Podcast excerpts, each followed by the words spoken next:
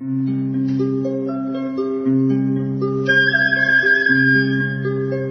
رادیو کودکان دنیا خوش آمدید.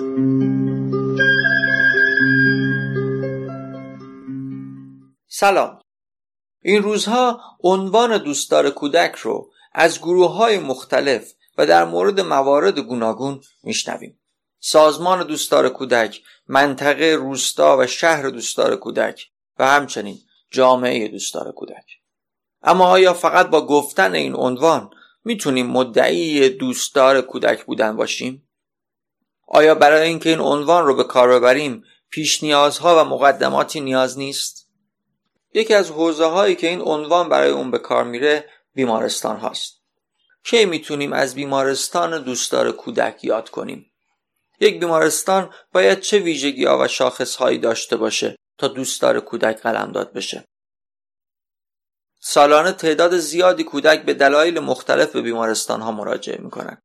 از زمانی که کودک بستری و تا وقتی که از بیمارستان ترخیص میشه فرایندی شکل می‌گیره که این فرایند در حال حاضر تبدیل به یک امر تخصصی و ویژه شده مؤسسه پژوهشی کودکان دنیا سالها بر روی موضوع بیمارستان های دوستدار کودک کار کرد و جزوهی هم در این مورد منتشر کرده. در رادیو کودکان دنیا خانم زهره فرمانی عضو هیئت مدیره مؤسسه.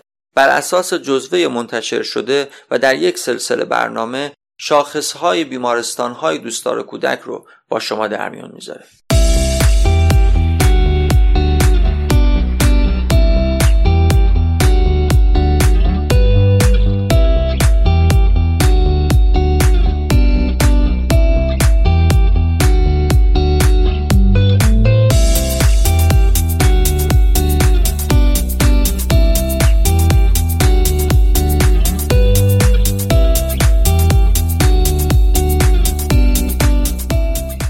در بحث در مورد بیمارستان دوستدار کودک نکته مهم دیگه که مطرح میشه حق امانت و دوستیه.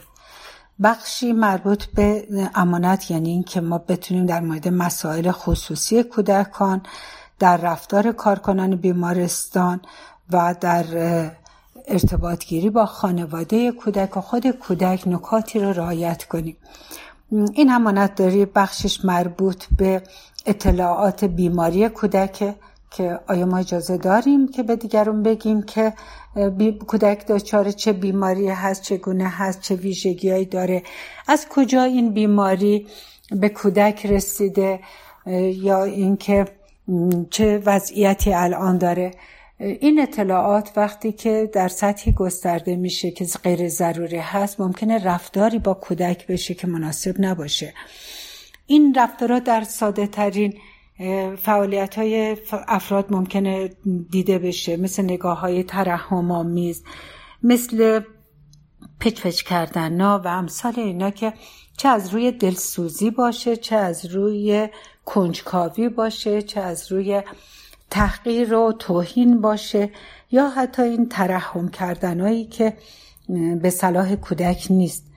پس امانتداری کردن بخشش مربوط به اینی که آیا اطلاعات به افراد غیر ضروری داده بشه یا نشه یا وقتی که داده شد چه عکس عملهایی در مقابل اون انجام میشه. نکته دیگه در امانتداری و دوستی اینه که اون کودک ممکنه که متعلق به یک جامعه فرهنگی یا قومی یا مذهبی باشه یا جامعه که به هر صورت اطلاعات لازم به اون باید محرمانه بمونه نباید در اختیار کسانی دیگه قرار داده بشه. به همین دلایلی که اعلام شد. ممکنه که خصومتی احیانا تو رفتار با اون کودک و خانوادهش انجام بشه یا اونا زیر سوال برن. یا اطلاعاتی باشه که نباید به دیگرون داده بشه. و همینطور توی این مسئله احترام گذاشتن به اون فرهنگ و قومیت و مذهبی که اون کودک در اون زندگی می‌کنه ضروری حق اینکه کسی بخواد در مورد اون موضوع بی حرمتی بکنه یا رفتار نامناسبی انجام بده و برصد تو بیمارستان نباید انجام بشه. به همین دلیل لزومی نداره که اون اطلاعات به کسانی که غیر ضروری هست منتقل بشه و وقتی هم که منتقل شد رفتار سوی نباید با اون کودک و خانوادهش در مورد اونا اتفاق بیفته.